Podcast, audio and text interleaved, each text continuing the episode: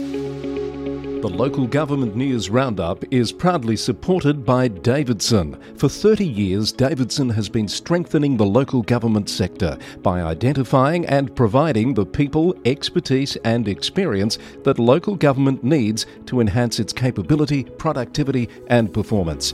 Davidson is nationally recognised for its executive recruitment services and over the past four years has built a business advisory practice rapidly evolving into one of the nation's foremost and trusted local government business consultancy firms. The Davidson methodology and approach is simple thinking beyond now and aiming to be a valued partner with your local government, not just for the immediate project, but for the next 30 years. Speak to Justin Hannay or Seamus Scanlon to find out more, or head to davidsonwp.com.au. Davidson, your future, your partner.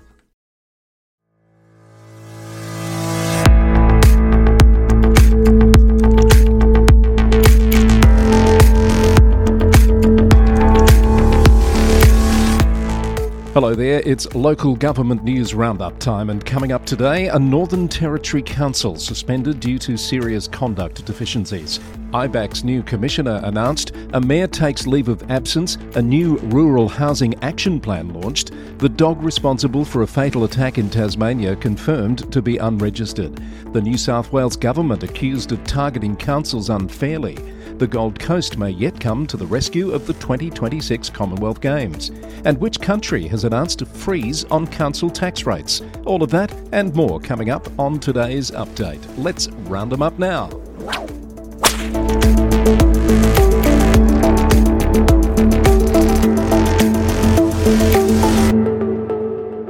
Thanks for joining me today. I'm Chris Eddy. This is episode 270, recorded on the 18th of October 2023, and brought to you by the Victorian Local Governance Association, the national broadcaster on all things local government, and your councillor support network. In Victoria, firstly, and the new IBAC Commissioner has been announced this week. Victoria Elliott, currently a Deputy Public Interest Monitor, will commence a five year term in the position in December. Ms. Elliott has over 25 years of experience in managing legal investigations, compliance, and integrity frameworks. She previously worked as a managing lawyer at IBAC, where she helped establish the legal team and provided critical advice to the Commissioner on complex issues. Ms. Elliott takes over from Stephen Farrow, who has been overseeing IBAC since the departure of Robert Redlich at the end of his five year term. Rural Councils Victoria has launched its Rural Housing Action Plan, calling for government support in tackling the rural housing crisis in rural Victoria. The plan includes examples of successful strategies implemented by three councils in addressing the housing crisis a residential development in Pyrenees Shire, a key worker accommodation project at Moyne Shire, and the use of a housing broker at Mount Alexander Shire. RCV Chair Mary-Ann Brown said rural isn't the same as regional, and the vast majority of the 152,000 homes recently announced for regional and rural Victoria will go to regional cities. She said rural Victoria needs a targeted approach with dedicated supports to enable development in rural communities. RCV Commission research found that rural Victoria needs over 87,000 new homes by 2036. More on the housing front today, and Hume City Council has welcomed news of the redevelopment of a Broadmeadows neighbourhood as recognition of more than 10 years of advocacy for change. The Australian and Victorian governments have announced an $80 million investment to redevelop Banksia Gardens, with construction expected to begin next year. 120 new energy efficient social homes will be built on vacant land facing Coleraine Street, and the project will include upgraded facilities and with new cycling and pedestrian pathways. The redevelopment is part of the Victorian Government's big housing build, which is promising to deliver 12,000 new social and affordable homes across the state. Alpine Shire Council is seeking input from the community on short stay rental properties in order to develop a new local law. The council aims to regulate the management of these properties to preserve neighbourhood amenity and to minimise the impact of short stay guests on the peace and quiet of neighbours. Mayor John Forsyth said an increase in the conversion of long term to short term is one of a variety of reasons behind worsening housing affordability and availability issues in the area. Community engagement to help inform a new proposed local law will close on the 31st of January. At Greater Dandenong, the Mayor Eden Foster has taken a leave of absence to contest the upcoming by election for the state seat of Mulgrave as the endorsed Labor Party candidate.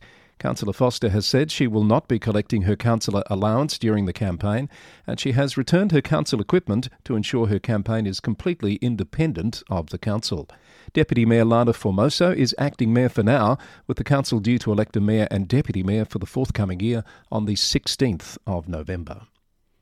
The MAV has recognised the contribution of the state's longest serving councillors in handing out this year's Councillor Service Awards. Eleven councillors have been recognised in the Mayor Emeritus category, celebrating three terms as mayors of their municipalities. There were 36 recipients of the 10 year service awards, 31 received 15 year awards, while eight councillors were recognised for 20 years of service. Councillor Gilbert Wilson of Glenelg Shire and MAV President David Clark from Pyrenees Shire were celebrated as recipients of the 25 years of service category. The Mayor of Cardinia Shire Council has been busy on the shovel lately. Councillor Tammy Radford was joined by Treasurer Tim Pallas for the sod turning of a new $300 million business precinct in Officers South, a 92 hectare precinct which is expected to provide 240 jobs. The Pakenham Berwick Gazette reported that one quarter of the land plots are already sold, and stage one is expected to be ready late next year.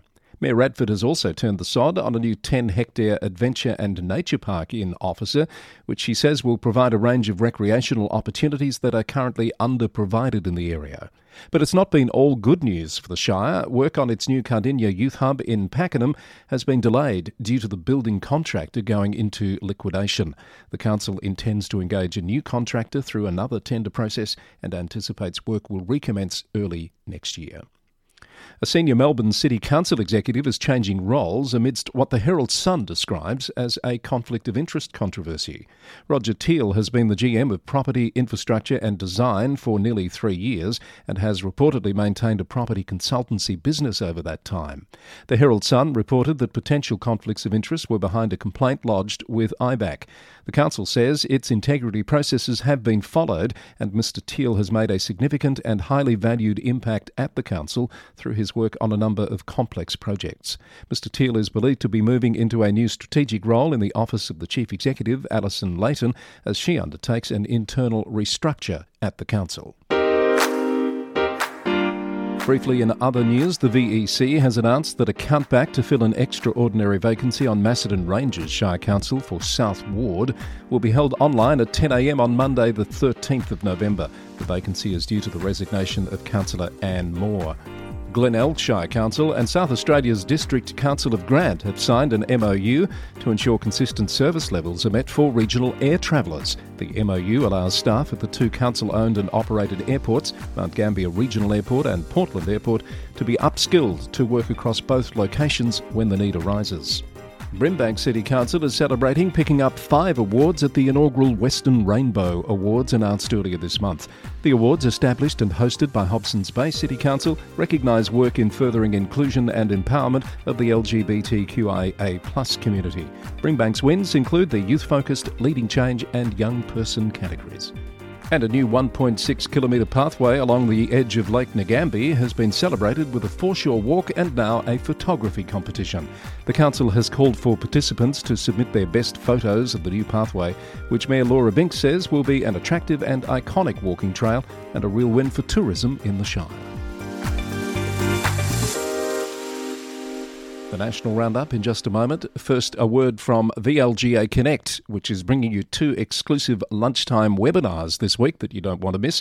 On Thursday, the 19th of October, as part of Children's Week, join us for a discussion about the participation, voice, representation, and leadership of children in matters that impact them, and how councils can take a leadership role in this space.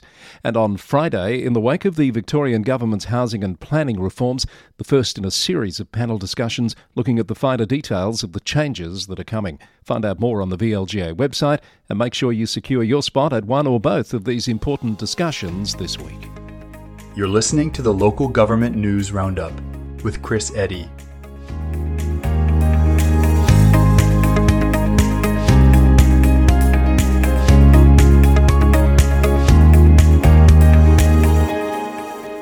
For our national roundup now, and we're starting today in the Northern Territory, where the Minister for Local Government, Chansey Paech, has placed the Barkly Regional Council under official management, and all elected members have been suspended from office. In a statement, the minister said he'd made this decision because he is satisfied there are or may be serious deficiencies in the conduct of the council's affairs. Peter Holt has been appointed official manager and now holds the powers of the elected members to ensure the business of council continues without interruption. Ruth Morley has been appointed as investigator to examine the affairs of the council and she'll report her findings to the minister by the 12th of March next year. During the period that Council is under official management, elected members will not be able to conduct any official council business, and all allowances and other entitlements will cease. The suspension follows widespread speculation due to a number of recent issues, including the emergence of video of the council's mayor, Jeffrey McLaughlin, pinning an Aboriginal boy to the ground, and for which he has resisted public calls for his resignation. In Tasmania, Kingborough Council has released details about a dog responsible for a fatal attack on the weekend.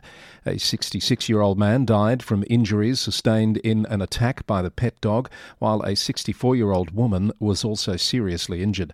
According to a report from ABC News, the council says the breed of the dog was similar to a Rottweiler and that it was not registered with the council.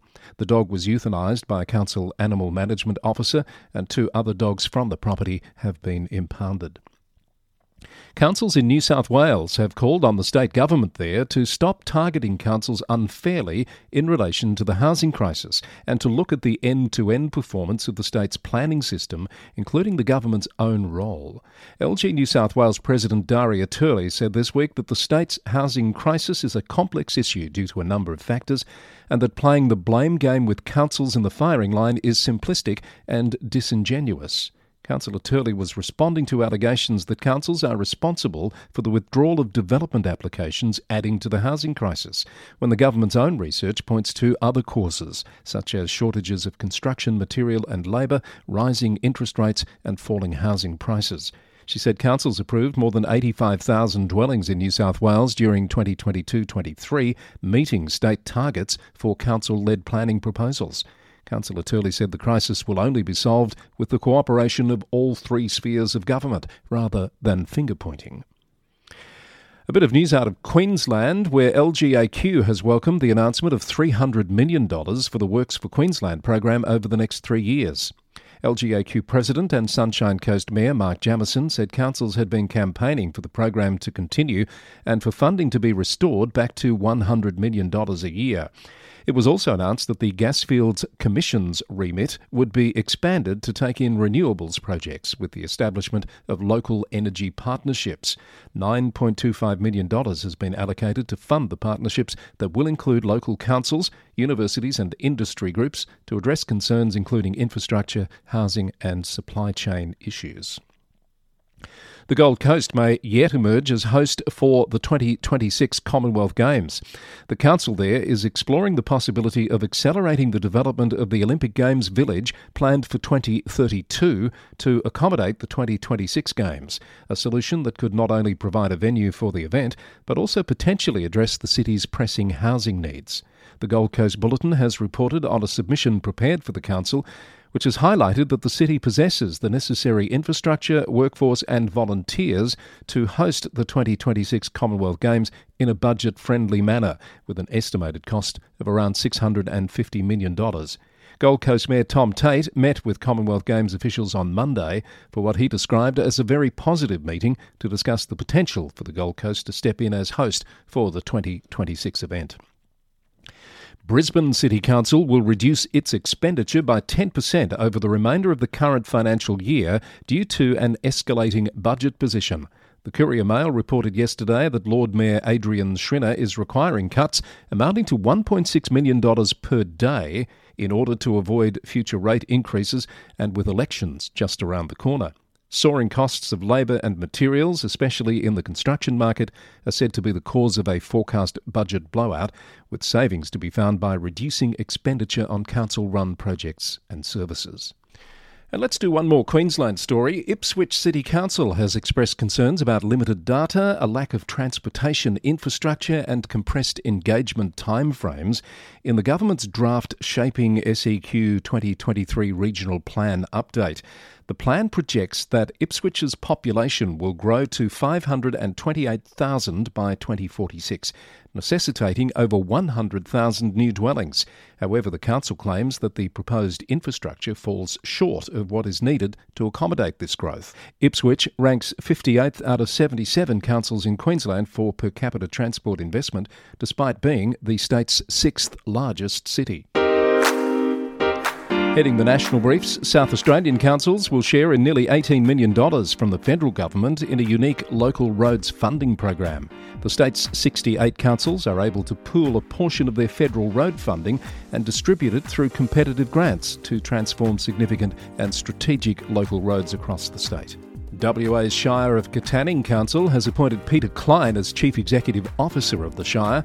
Mr. Klein has experience in local government from the Shire of Wyalkatchem, as well as corporate experience, including CEO of Midwest Ports. He'll take up his new role on December the 13th. Cessnock City Council has delivered $1 million worth of upgrades to local rural fire service stations ahead of the bushfire season and commenced construction on a new $930,000 station at Paxton Park.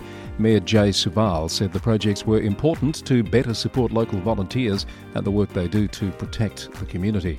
And Penrith City Council is celebrating being crowned the overall winner of the Keep Australia Beautiful New South Wales 2023 Sustainable Cities Awards. The award was announced last week at a function hosted by the previous winner, Randwick City Council. Penrith also took out the Circular Economy Award for its recycled coffee cups in road base project.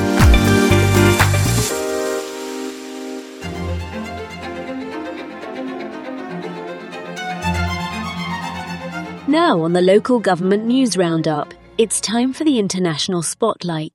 And our trip around the world starts today in Canada and the city of Hamilton in Ontario, which has voted to boycott Meta's Facebook and Instagram platforms.